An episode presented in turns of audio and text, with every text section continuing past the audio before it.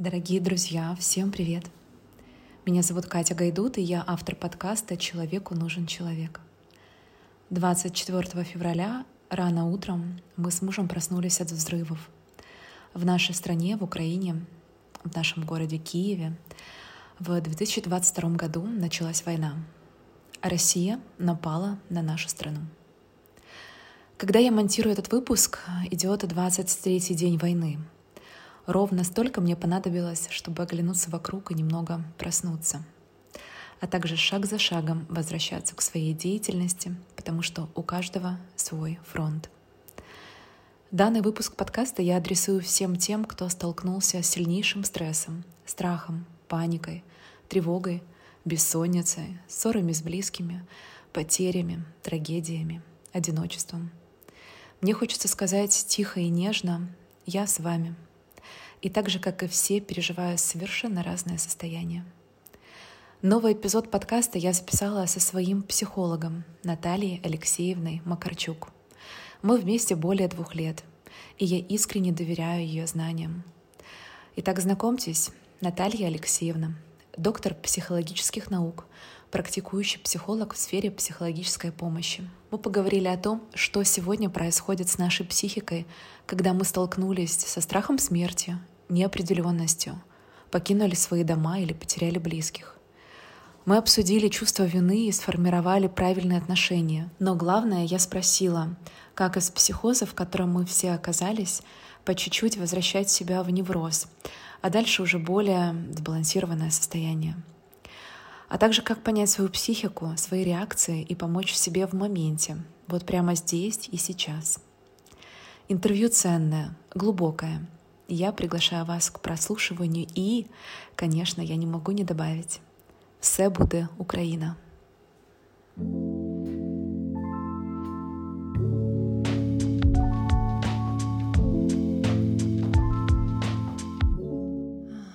Наталья Алексеевна, добрый день. Добрый день.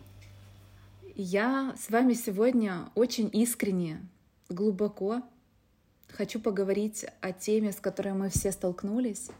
Это о теме войны. Для начала я хочу задать вопрос, первый и важный. Как вы? Где вы? Как вы себя чувствуете? Несмотря на то, что я длительное время, возможно, даже половину своей жизни занимаюсь психотерапией, мы все прежде всего являюсь, являемся людьми. Поэтому я могу ответить на ваш вопрос – как человек и как психотерапевт, либо как дипломированный психолог. Да, то есть как человек э, я э, разделила свою жизнь э, на две вот таких очень серьезных части. Да, это до 24 и после.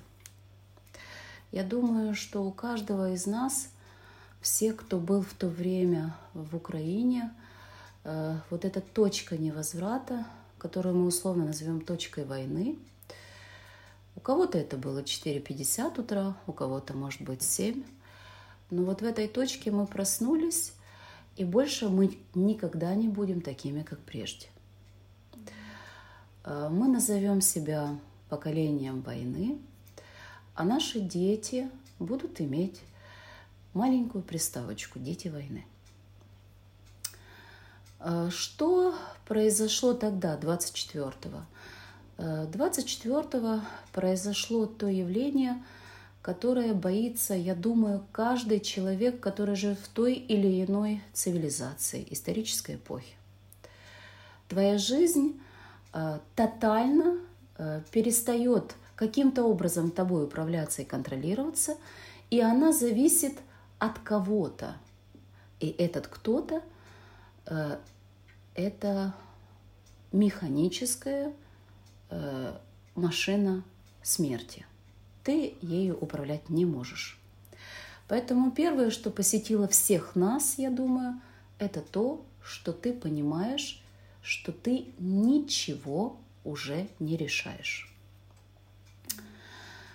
И я назвала это для себя каким-то оцепенением. То есть как человек я зашла в какую-то такую ситуацию своего внутреннего мира и тела своего, где я оцепенела, я завмерла.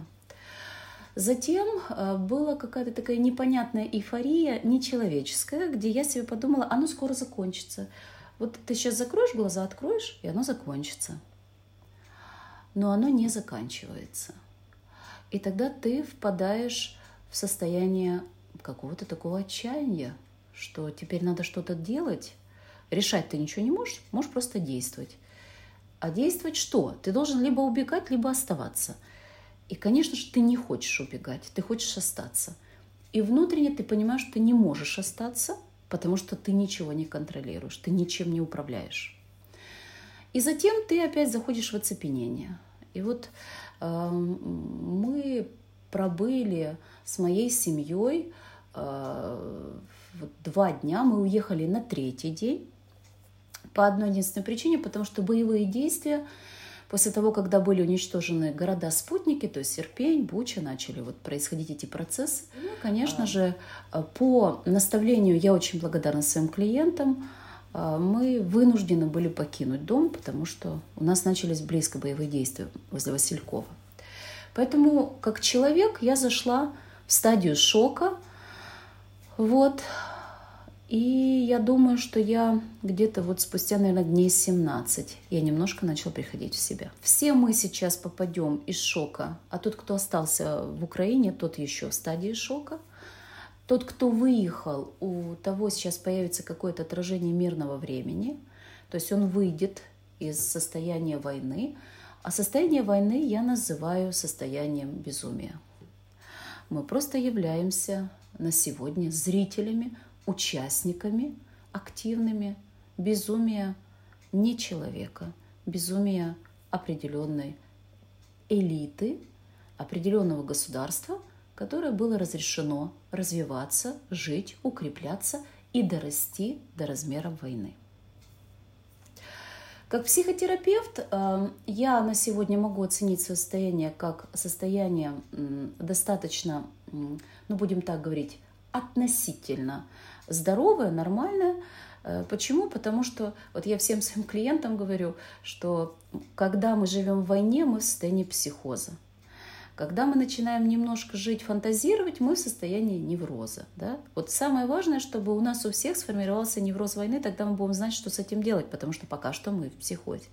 Ну вот я могу вам сказать, что у меня э, есть вот элементы вот такого невротического осмысления реальности. То есть при неврозе мы отсоединяем себя от объективной ситуации. Поэтому я вот всех своих клиентов прошу отсоединять себя от объективной ситуации войны и выстраивать к ней отношения, потому что это то обстоятельство, которое, к сожалению, мы не можем сейчас остановить. Да, вы сказали фразу, что вы немного стали приходить в себя.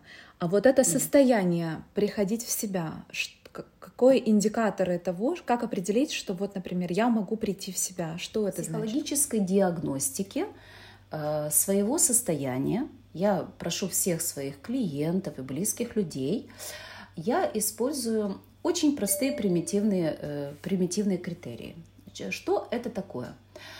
Э, мы до э, берем войну, да, как ситуацию сумасшествия, как ситуацию зла, как ситуацию угрозы, реальной угрозы жизни. Вот мы все до войны, мы жили в своем системе воображения. Что для человека самое страшное в войне? Это то, что мы не можем прогнозировать, мы не можем отвоображать нашу жизнь, мы не можем отфантазировать, мы обречены. Вот и все. Мы обречены жить по сводкам да, кого-то другого. Поэтому здесь у нас к чему мы подходим? Мы с вами подходим к тому, что у нас у всех есть набор стандартных, привычных, неосознанных форм жизни. Кто-то, например, начинает утро с кофе, кто-то начинает утро с молитвы, кто-то начинает утро, ну, я не знаю, с улыбки, кто-то с фантазии. И вот сейчас, когда мы пережили это 24 число, мы все утратили вот эту нашу простую, привычную жизнь. И когда мы говорим прийти немножко в себя, это значит вернуть хотя бы некоторые стратегии этой жизни. Почему? Потому что э, никто в этой жизни, ни Путин, ни его сообщество не должны управлять каждым днем нашей жизни. Мы их должны прожить для себя, как бы там ни было. И, конечно, заслуживает уважения а, тот народ, который не боится войны, который идет на победу в войне и который способен не жить в войне, а делать ее условием. Вот есть же условия. Адаптироваться, как я понимаю. Да, адаптироваться обязательно. Адаптироваться и понять, что вот, вот представьте себе, что у тебя есть вот такое условие, да, вот возле тебя живет сосед-психопат, и ты должен жить, потому что это твоя жизнь, а не его, но ты должен выработать свод правил, что сделать с этим психопатом. Вот я считаю, что если мы этот свод правил каждый для себя сделает, мы выиграем. Потому что у каждого своя война и своя победа. И, понятно, она выливается в общее понимание победы и жизни. Поэтому нам надо жить, строить свою жизнь и потихонечку возвращать те стандартные способы, которые свойственны каждому индивидуальному способу жизни. Вот это и есть вернуться в себя. То есть на 17-й день я вдруг почувствовал запах кофе. До этого я его не чувствовала. А вот у меня есть клиенты, у которых родители сейчас в Мариуполе, они утратили связь с ними. Мне вот моя клиентка говорит, и вода плохая, и кофе плохое, и еда плохая, и все плохое, и солнце плохое, понимаете? Вот она живет в состоянии безумия войны, да? Она там, ментально там.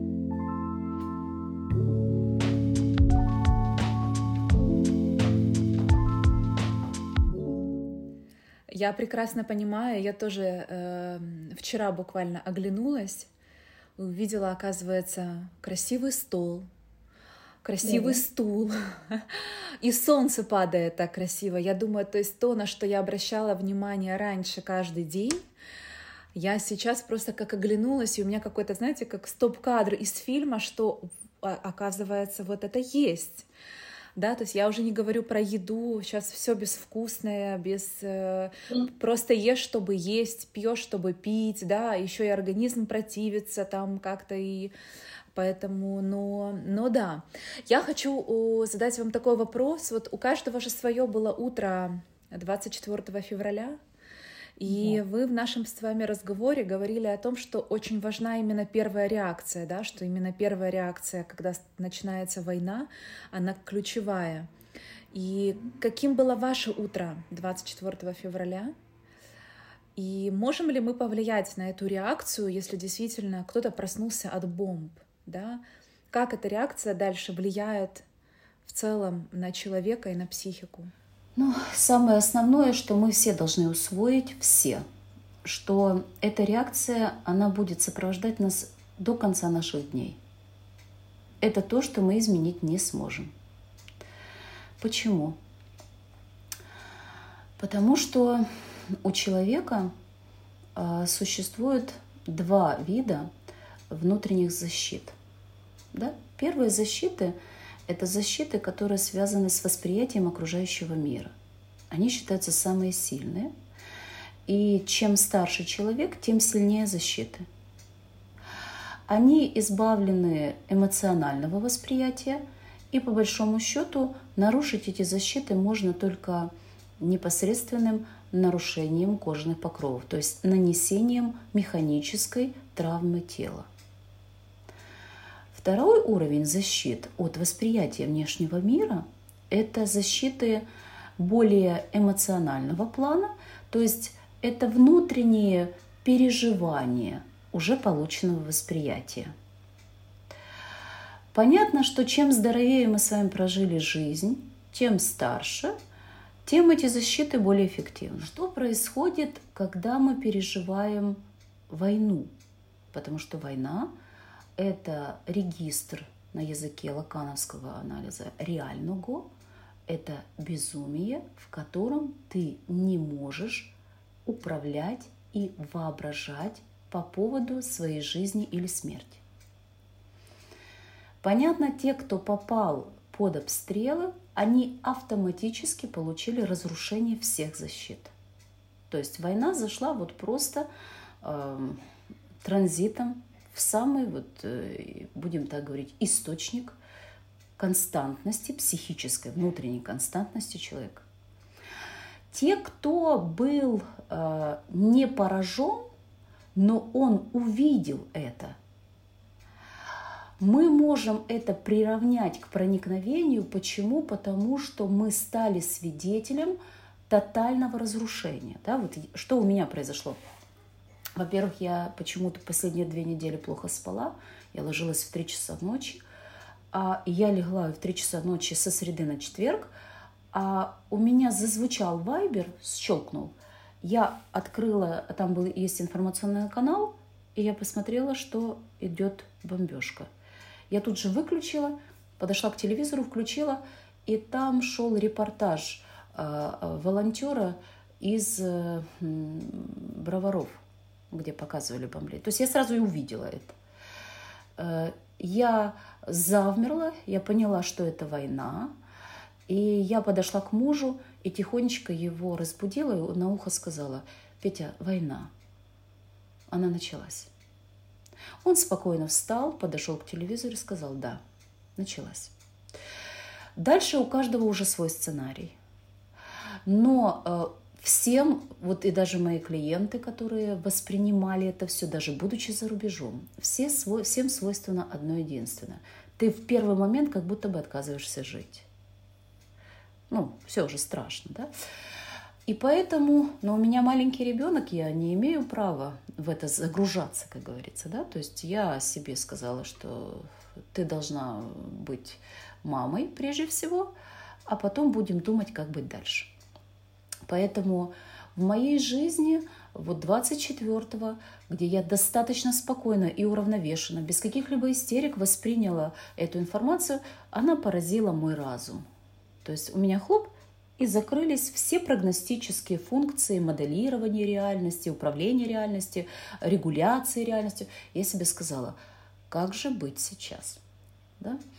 Поэтому, конечно же, если вы меня спросите, кем я была до 4.50, 24 кем я сейчас, то сейчас э, я просто-напросто, мне кажется, проснулась. И проснулась в очень такой жестокой жизненной реальности.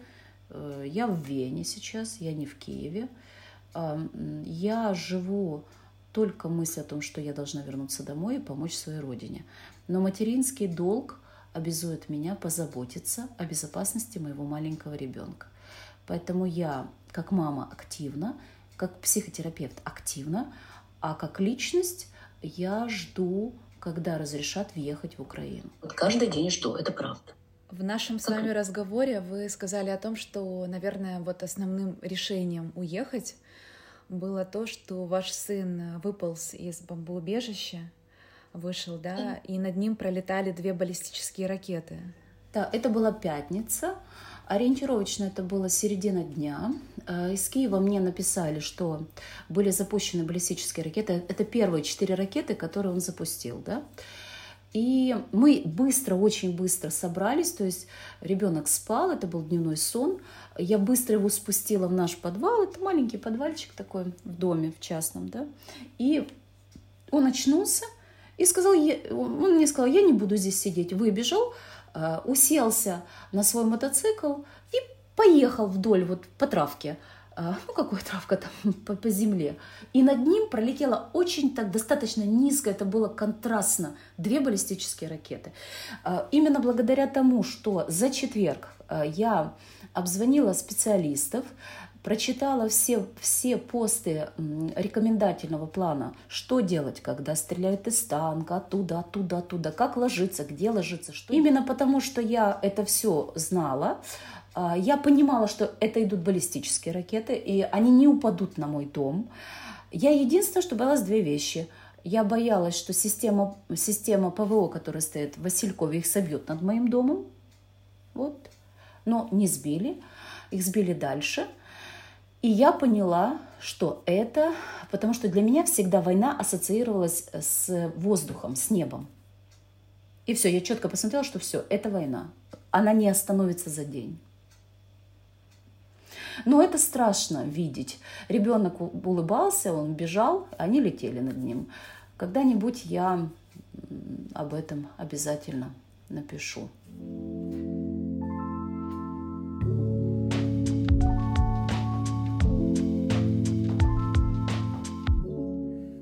Чем сегодня столкнулся наш украинский народ? Э, с чем столкнулась психика наших людей? Как вы считаете, вот как э, специалист, в каком состоянии мы сейчас? Вот вы сказали, что мы в психозе, да? А, что это за состояние и как постепенно себя стараться выводить в невроз? Да, вот состояние психоза мы должны с вами четко отличать, что процитирую Лакана, да, он говорит, что есть люди, которые переживают определенное состояние, но их нельзя назвать а, больными людьми. Да? То есть это не, не больные люди, они здоровые. Да? Вот э, мы говорим сейчас о пострадавших здоровых людях, которые вопреки своей воле а, вынуждены жить по чему-то сценарию. Да?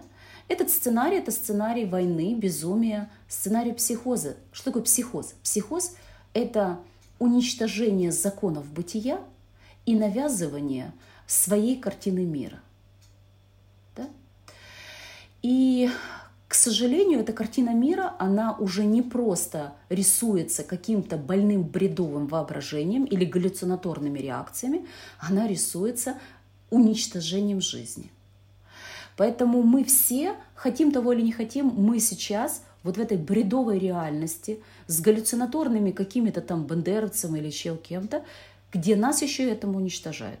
Поэтому я бы, я в девятнадцатом году в одном э, э, журнале по психиатрии в Канаде опубликовала статью «Психология гибридной войны в Украине». Потому что в девятнадцатом году я глубоко была убеждена, что гибридная война, которую ведет э, Россия против Украины, достигла своего пика и ею не занимались. И, естественно, я писала как психотерапевт и сообщала о том, что чем больше человек занят своей психикой, то есть он в терапии, тем он менее подвержен уничтожению основной функции, э, которая является сознанием человеческим, потому что цель гибридной войны – уничтожение человеческого сознания. Когда начались боевые действия, я четко определила, что э, э, это проигрышная война. Почему? Потому что переводить один тип войны из другого типа войны – это очень серьезная задача, и она требует очень серьезной методологии. Я не уверена, что сейчас эта методология, она э, сформирована. Да? Поэтому я поняла, что вот эта война, которая сейчас идет, э, вы правильно, Кать, заметили, что ее надо назвать геноцидом. То есть э, я именно процитирую вас, и я даже напишу об этом, потому что сейчас – это не война. Это гибридное нечто с военным вторжением, предназначение которого истребление народа. Это геноцид. Террористический, противный, вульгарный и крайне-крайне хамский по отношению ко всему цивилизационному обществу. Поэтому я думаю, что судить э, надо будет не за войну, а за геноцид. Это страшнее, потому что в войне есть тыл, есть линия обороны, есть возможность зеленых коридоров, есть мораль войны страшная, но она существует, а здесь нет ничего. Поэтому это геноцид. Наталья Алексеевна, вы сказали мне о том, что мы сейчас пока не плачем, и пока еще состояние такое, что вот этого оцепенения да, происходит.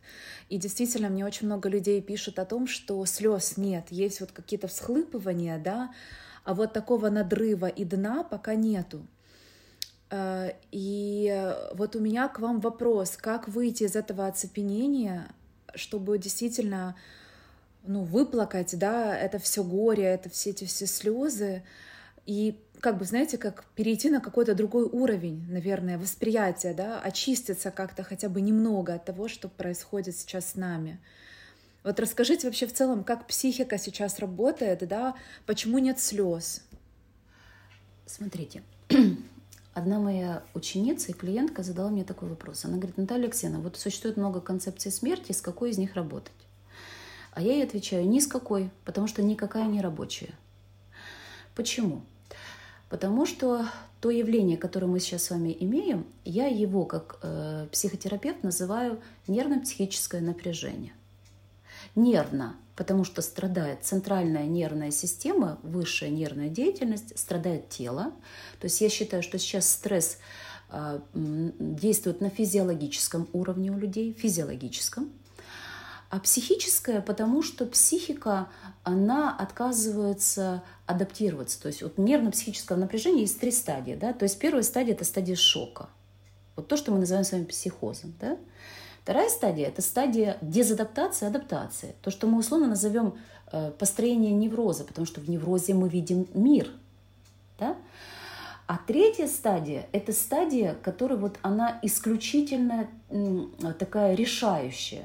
То есть либо в третьей стадии а, человек обретает отношение к происходящему, отсоединяет себя от этого происходящего и начинает занимать свою позицию по отношению к происходящему, либо он заходит в глубокие соматические процессы, он начнет болеть. Да? Вот э, мы сейчас, э, те, кто там сейчас в Украине, они в первой фазе нервно-психического напряжения. У них сейчас всю нагрузку на себя взяло тело. Э, психика пока что, она э, нигде, да, потому что псих – это функция отражения. Да? Если бы человек отразил, что летит баллистическая ракета, она тебя убьет, да, то он бы тут же сел и уехал, да, но человек остается. Да? То есть психика пока она не зашла ни в адаптацию, ни в дезадаптацию, то есть вот эта первая фаза идет, да, первая. А те, кто уехал, те сейчас во вторую заходят. Чем раньше уехал, тем быстрее зайдет во вторую фазу. Да? И наша задача зайти в третью фазу. То есть что это значит? Мы должны помочь телу не углублять, физи... не углублять эпицентр э, физиологического напряжения тела, а по горизонтали расширять. То есть его легче потом купировать в терапии. Да? А, что для этого надо сделать? Для этого надо обязательно подумать о принятии своего тела и позаботиться о нем. Что это значит? Если ты не выдерживаешь звука снарядов, ты должен сесть и уехать оттуда. Не надо быть героем. Герои сейчас другие люди. Герои сейчас военные и доктора – вот герои. Они реально знают, что с этим делать. Они к этому адаптированы. Это их профессиональное ядро. Если говорить о всех остальных, то все остальные должны знать меру возможностей своего тела. Да? Если моему ребеночку два с половиной года, и он находится в фазе развития речевого, и сейчас будут стрелять, как вы думаете, чем это закончится? Да? Поэтому что я делаю? Я собираю свое тело и везу ребенка да, в безопасное место. Хочу я этого или не хочу. Я очень э, граждански настроена. Я бы сидела в теробороне. Но мне надо вести ребенка. Да? То есть вот сейчас люди на уровне вот этого тела, они должны понять, принять свое тело, свои особенности и сделать так, чтобы это тело было сохранно. Потому что каждому придет свое время. Естественно, дальше, в зависимости от того, где ты находишься, ты совершаешь внутренний процесс адаптации. Что самое важное для психики? Вот смотрите, до 24-го, а, что я наблюдала у своих клиентов? Мои клиенты что-то воображали, как-то смотрели на реальность, жили, что мы называем это в расслаблении. Все, что мы придумывали, это наши такие местные неврозики. А вот после... И мы что привыкли? К какой мы патогенной форме внутреннего отношения привыкли? Наша психика всегда использовала тело не по предназначению. Она давала хыбни сигналы, хыбни, а сейчас нет хибных сигналов. Сейчас сигналы очень реалистичные. Поэтому нам надо отменить внутреннее взаимодействие психики с телом и перестать психически свое тело использовать не по предназначению, потому что выживает сейчас тело, физически выживает. Поэтому каждый должен сесть, посмотреть на себя и сказать, моя война, например, в тылу, и поехать туда, и не придумывать себе ничего – не мешать тем, кто знает, что делать в эпицентре. А дальше, в соответствии с тем, где ты оказался, нужно совершать процесс адаптации. Что такое адаптация? Адаптация – это не когда ты себе ищешь удовольствие, а когда ты в соответствии с угрозой жизни эту жизнь сохраняешь. Это не адаптация к трудовому коллективу, понимаете? Это другая. А третья уже задача состоит в том, что ты должен определиться. Вот я всем своим клиентам говорю, ваше время обязательно придет. Если вы не снайпер и не хирург, ваше время придет чуть-чуть попозже. У меня такой вопрос, вот вы сказали про тело, да, а если уже тело дало реакцию, панические атаки, тревога, расстройство пищевого поведения, э, расстройство из желудка, кто-то вообще не ест, кто-то наоборот э, переедает, как быть, если тело уже стало, сопротив... уже стало чувствовать вот этот сильнейший стресс? Это значит, что человек укрепился в шоке.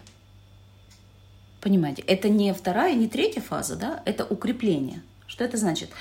Человек закрылся в себе, стал закапсулированным, и э, он э, начал проживать войну внутри.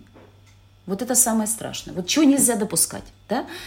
То есть, что надо делать, если твое тело уже включило э, функцию, э, ну, будем так говорить, внутреннего такого э, внутреннего патогенного, э, патогенной формы разрядки напряжения. Да? То есть все уже.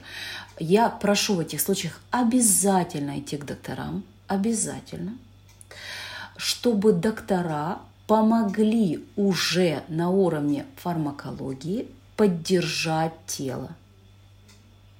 Да? Это мы уже назовем истощение от шока. То есть, когда э, мы не перешли в психику, не начали там с собой бодаться, да, с этой психикой, да, что-то там э, адаптироваться, не адаптироваться, хочу, не хочу, еду, не еду, делаю, не делаю. Вот это уже психика. А когда уже говорит тело, когда уже начинаются сбои э, физиологической регуляции органических систем, э, сама по себе система не заболеет, не надо бояться. Но патогенная форма регуляции – это подчас – приравнивается к очень тяжелым переживаниям. Вот это может начаться. Это все в первой фазе. Как отличить, когда действительно нужно обращаться да, к докторам, когда у тебя там, не знаю, тревога сильная? Как отличить сильную тревогу от просто беспокойства, когда тебе, в принципе, можно пойти в аптеку и, не знаю, взять магний или выпить тот же пустырник или валерьянку? Как это понять? Смотрите, любое, любое использование медикаментозных средств должно э, быть, э, ну, будем так говорить, кем-то управляемо, не самим человеком. Вам очень правильно, э, будем так говорить, отреагировал фармацевт, потому что всем известна концепция стресса Селье. Да? У Селье все очень просто – он говорит, что есть стресс, который физиологически он поражает наше с вами тело и физическое буквально наше с вами существование, а есть психический. Да? Понятно, что э, если речь идет о физическом стрессе, о том, который я считаю, что он есть у всех, кто был на тот момент в Украине, независимо от того, где они были, под бомбежкой, не под бомбежкой, Потому что сама по себе территория, которая поддается точечно обстрелу, и где ты не знаешь, да, у тебя нету тыла, ты не знаешь, где ты, в эпицентре или в тылу, да? Попробуй догадайся. Поэтому все, там всех будет одинаково, э, имеется в виду вот это поражение именно на уровне физиологии, физиологическое омертвление. Не просто психика зашла в оцепенение, понимаете, да? И что это значит? Э, прежде всего мы должны знать, что такого рода стресс, он не разрушит, то есть у человека не появятся дополнительные хронические заболевания. Такого рода стресс разрушает систему внутреннего обмена. То есть, к примеру, да, а, человек перестает есть, он перестает пить, он перестает воспроизводить три элементарных основополагающих потребности, которые организуют его жизнь. Сон, еда и движение. То есть, если мы перестаем спать или спим больше, чем нам свойственно, если мы перестаем есть или едим больше, чем нам свойственно, если мы перестаем двигаться, выходить и застываем в одном месте – вот тут уже дела плохи. Надо идти к доктору и просить на основе описываемой симптоматики и при анализах просить, чтобы тот прописал ему, этому пациенту, необходимый препарат. Помнить надо только одно единственное. Не надо спешить входить в систему такой глубокой фармакологии. Антидепрессанты, жесткие транквилизаторы. Почему? Потому что любой препарат по концепции саморегулятивной деятельности нашей физиологической иммунной системы наносит э, стресс системе. То есть даже когда мы с вами выпиваем антибиотик, мы наносим стресс. Поэтому надо быть очень тонким в выборе препаратов. И, может быть, стоит немножко подольше прожить вот этот вот внутренний физиологический процесс, но при помощи более легких препаратов, там, фитопрепаратов, да, которые там, предположим, пропишет доктор, Потому что острые препараты, имеется в виду жесткая такая фармакология, они тоже травмируют нашу с вами иммунную систему. Не травмируют, а вводят в состояние стресса. Да? Поэтому надо быть осторожненьким тут. И не надо бояться, не надо думать, что прям вот расцветет и начнутся хронические заболевания. Нет, хронические заболевания ты знаешь, как лечить. А тут начнется другое, то, что ты не знаешь и оно будет иметь физиологическое проявление. То есть вот эти три потребности, когда нарушены, надо стопроцентно показаться специалисту. Так вот вопрос, а, какие же сейчас доктора, если мы, например, если люди находятся в Украине, да, мало что работает, а, сейчас военные действия, очень сложно вообще в целом даже как-то позаботиться о себе, купить что-то в аптеках, очереди, да, то есть здесь как-то тоже нужно понимать эту ситуацию, здесь так просто не пойдешь и не запишешься куда-то. А, поэтому, может быть, есть какая-то ну, это как самый первый базовый вариант, но, может быть, есть еще что-то. Как бы, как Смотрите, самый первый базовый вариант, мы с вами знаем одну. Я, мне когда-то подарил эту историю клиент мой один, ему очень благодарна за эту историю, да. Э, я ее даже вот прописывала в Фейсбуке, что когда во времена Второй мировой войны э, киевляне все находились в остром напряжении, они приходили в больницу Павлова, и там их не могли всех принять, понятно, да? Вот. Он говорит, что вот доктора поставили большой чан, и там варили корень валерьянки. И прошло много времени, говорит, уже доктора поумирали, а эти пациенты все жили и жили и жили, да? То есть ну, такой жестокий юмор. Но что мы должны прежде всего знать? У нас есть с вами так называемые препараты первой помощи. Это наши с вами травочки, да, муравочки. Вот мы с вами знаем, что э, там, пустырник – это более активный препарат, который регулирует деятельность нервной системы носит накопительный характер, и он не уничтожает ее, да, то есть он наоборот, накапливаясь, приносит, и он не вызывает сонливости.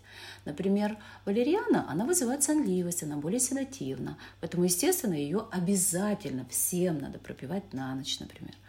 Когда мы говорим о ЖКТ, то какие более всего а, травы помогали всегда ЖКТ, да, то есть нашему с вами желудочку и всем остальным спазм, спазмическим вот этим процессом там, да, это мята, это мелиса.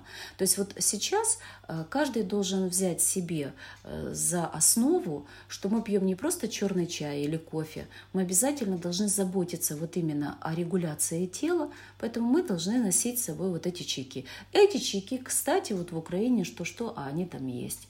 Поэтому и даже и за рубежом они есть. То есть нужно здесь привить себе культуру принятия своего тела и а, глубокой заботы о его органики. То есть не надо есть плохих продуктов, которые тебя будут сдувать, пучить. Не надо объедаться, не надо опиваться, не надо употреблять алкоголь. Время сейчас тяжелое. Алкоголь будет разрушать человека, а не стабилизировать. Да? И обязательно, обязательно всем своим говорю клиентам, пожалуйста, имейте возле себя пустырничек, валерьяночку. Просто это первый, это скорая помощь. Конечно же, дальше надо обязательно попасть к доктору. У меня такой вопрос. Вот мы неоднократно говорили о том, что нужно постоянно вот, да, стараться возвращаться к реальности, к той, к той, которая есть. И стоит ли, например, уже как бы 21 день войны, вот момент, когда мы пишем э, интервью, стоит ли в условиях войны возвращаться к обычной рутине, например, э, учебе. Смотрите, вы очень правильно заметили одну важную вещь. Все зависит от того, как у тебя прошел шок. Да? То есть, если ты находишься в состоянии шока, а шок – это сверхнапряжение, да? Ты не спишь, ты не ешь, либо много спишь, много ешь, ты не хочешь, ты не двигаешься, ты, не, ты отказываешься от стандартных форм обслуживания самого себя. То есть если уже 21 день это держит, то мы теперь с вами знаем, надо найти любой способ и показаться хотя бы какому-то доктору. Да? А, если, если ты кое-как оттуда выбрался, но западаешь, да, например, э, плохая вода, не пьешь воду, воду, а надо пить, э, не пьешь чай, э, ромашковый, а надо пить, да, то есть ты вроде как в реальности, вроде как из шока вылез, но ты туда хоп и провалился. Это тоже, это свойственно психике, такое брожение, да. Но важно одно единственное. А, обязательно помнить, что здоровье человека – это разрядка через действие. Да? То есть а, человек, если он только закрывается в себе, дела плохи. Если он идет, действует, он выживет. Вот почему я говорю, что, да, что те, кто воюют, те, кто оперируют, те, кто пере, пере, перевязывает раны, они постоянно находятся в конструктивной, да, это сверхтяжелые условия, но они в действии, они постоянно в деятельности, они направлены. Их стресс, он не разрушает их изнутри. Они идут и совершают акт действия. Те, кто просто сидит, вы просто должны понимать, что вы становитесь, как, знаете, как атомные вот эти мини-реакторы сами в себе. Поэтому, конечно же, когда я говорю адаптировать психику, обрести значение происходящего для себя – это найти свое место в достижении общезначимого результата. Например, вы и я ориентированы на победу. У вас свои действия, у меня свои действия, но я их должна каждый день совершать. Если меня просят провести встречу в 6 утра, я встала и ее провела. Почему? Потому что это моя борьба, это мой фронт. Поэтому действие, конечно же, это и есть источник сохранения здоровья и переработки острых фаз шока и физиологического стресса. Да, надо что-то делать обязательно.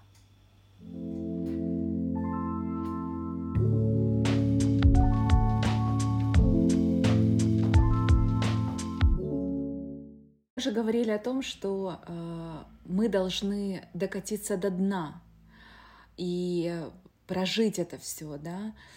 А что нам даст это состояние, почему нужно его не бояться, да, потому что мы так, я вот, например, бы очень боялась докатиться, скажем, до этого дна, разрыдаться, вот, а вы, а вы как раз в нашем разговоре сказали, что это на самом деле там как то, отправная точка, да, что вот э, если там прям будет такое дно, когда ты поймешь вообще всю трагичность ситуации, будет легче дальше? Ну, смотрите, Кать, что самое страшное в проживании э, вот психоза войны, да? Это самое страшное быть в неведении и в воображении, да? То есть как бы там ни было, мы должны вот в эту в это реальное зайти. Что такое дно? Не надо думать, что дно это страшно, что-то жуткое или что-то неприятно. Все мы с вами когда-то рождались, и мы с этого дна начали свой путь. Дно – это наша общечеловеческая истина. И кто-то в этом дне э, встретится со своим э, тотальным страхом жить. Кто-то встретится с тотальным страхом умереть. Кто-то встретится с ненавистью, кто-то встретится с гневом, со злом, с агрессией. И кто же, как не ты сам, должен эту агрессию признать и что-то с ней сделать чтобы она не управляла тобой. Да? То есть э, я не скрываю своего внутреннего э, такого решительного состояния э, агрессии, которая направлена на то, что происходит с моим народом и со мной. Но я эту агрессию направляю в работу, в деятельность, потому что это ресурс. Но если я сейчас закроюсь и начну придумывать себе, фантазировать, да, ничего хорошего не произойдет. Например, каждый, э, кто уехал из Украины, должен дать себе ответ, почему уехал, для чего уехал, с какой целью уехал, вернется ли, что будет делать, да? И я не думаю, что там многие найдут патриотические какие-то ответы. Понимаете? Поэтому вот такая ситуация, где мы обнажены, мы стали тем, кем мы есть, она и показывает нам в этом дне, ну, простите, пожалуйста, но также и наше невежество. Так вот, надо его знать, чтобы потом не становиться нелюдями, такими, с которыми мы сейчас имеем дело. Потому что мы уже в другом месте. 24-го нас посадили в лифт времени и перевезли на сто лет вперед. Поэтому нечего оглядываться назад. Но надо сделать выводы и никогда не повторить, не смолодушествовать. А для этого надо знать, кто ты изнутри. И поверьте, в ситуации войны это очень видно. Поэтому в этом дне ты встретишься с самим собой. Хороший шанс познакомиться с собой. Конечно. И не в том варианте, в котором ты себя придумал, а в том варианте, кем ты есть.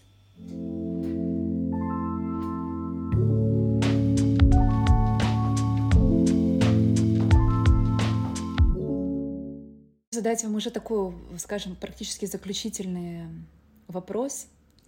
Ведь у всех возникает да, страх э, смерти или страх жизни. И еще э, на весах э, у большей части населения, тех особенно, кто уехал, появляется очень сильный страх одиночества. Когда ты понимаешь, что нигде тебе нет места, нигде тебя не ждут, а, ты не знаешь, есть у тебя дом или нет, ты не знаешь, куда прилетит следующая ракета, ты не знаешь, вернешься ты домой или нет. И как быть с этим страхом, что ты один, потому что многие мамы просто взяли в охапку детей. Многие девушки просто сели в машины и уехали. А, кто-то один, кто-то захватил с собой еще кого-то. Как быть тем, кто столкнулся с этим сильным страхом одиночества? Что делать? Катя, это не одиночество. В одиночестве мы обретаем себя самих это страх того, что ты потерял такое все привычное, родное, удобное, желанное, манящее, нежное. Мы все будем тосковать, потому что сев в машину, взяв своих детей, приехав в чужую страну, мы потеряли вот то место, знаете, в котором мы выросли, расцвели, и в котором хочется, да, и остаться. Поэтому, к сожалению, я называю это жесткой или жестокой реальностью, в которую мы помещены. По поводу одиночества, понимаете, Катя, когда сейчас наша страна э, насилуется вот этим нечеловеческим, я считаю, идеологическим режимом. Это не один человек. В этом сопротивлении, соприкосновении с этой низменной частью нечеловеческого существования мы все одни. И это одиночество сделает нас сильными, самодостаточными, и мы поднимемся – в это одиночество мы все зашли с вами. Даже если мы едем с семьей, мы все одни, Кать. Потому что каждый покинул свое. Нам надо его пережить и сделать его частью своей жизни. И не искать больше, ну, будем так говорить, не поддержки, а все это искать в себе – и благодаря этому мы станем другими. Ведь смотрите, Катюш, мы сейчас переживаем своеобразную сепарацию, когда ребенок с болью, переживая э, утрату тотальной власти и контроля над материнским телом в три года, да, заходит в одиночество. Что он обретает? Он обретает себя и мир, который не обязан его обслуживать, которые дают ему возможности. Вот так и сейчас и мы все. Да, мы утрачиваем свои места, мы утрачиваем свою нежность, соприкосновение с чем-то, но мы обретаем. И вот то обретенное, поверьте мне, оно очень нужно нашим детям. Все остальное мы выдержим. Боль нас еще не догнала, плакать мы будем потом, потому что война никогда не плачет. Я говорю о тех слезах, которые принесут облегчение, а не о слезах, а не о слезах, которые будут загонять нас в еще большее состояние шока. Как вы думаете, когда закончится война? Я не военный аналитик, хотя сейчас я очень-очень их всех слушаю, анализирую, но я вам хочу сказать, в цивилизации, в которой э, слово идет быстрее света, да, такие процессы надолго не затягиваются. Поэтому я переживаю только из-за одного.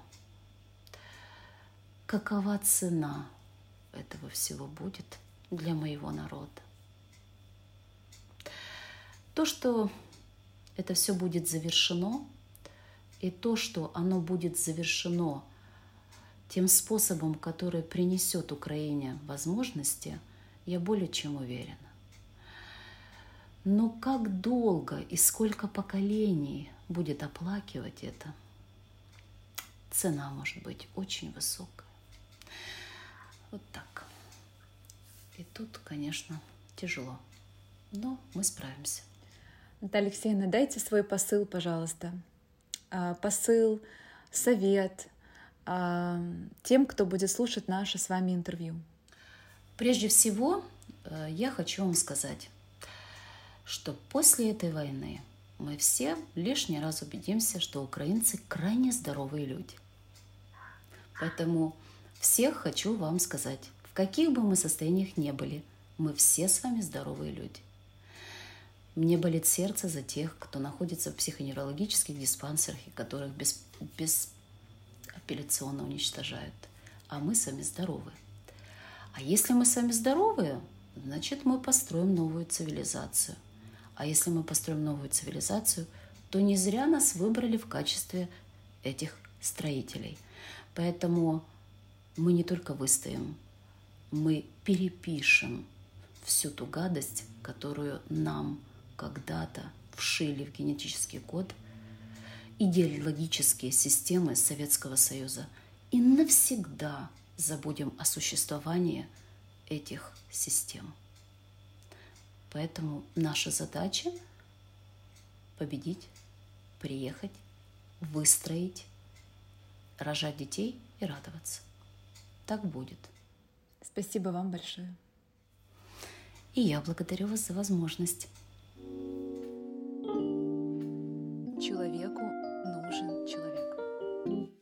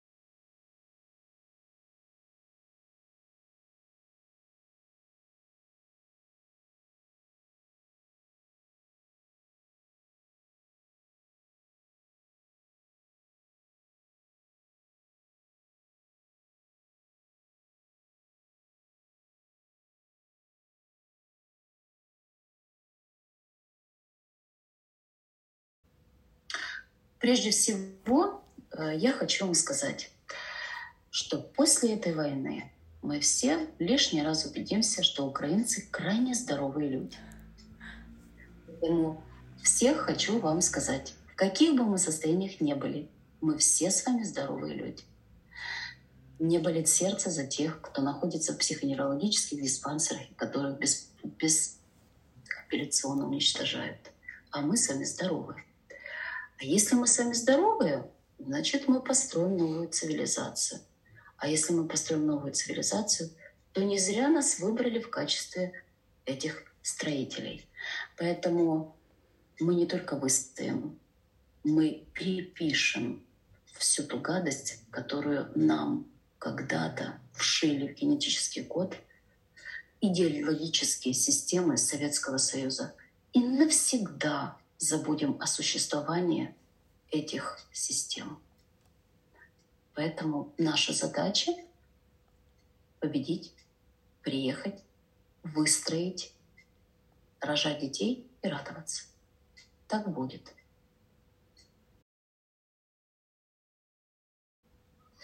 И я благодарю вас за возможность. Ура! Записываем.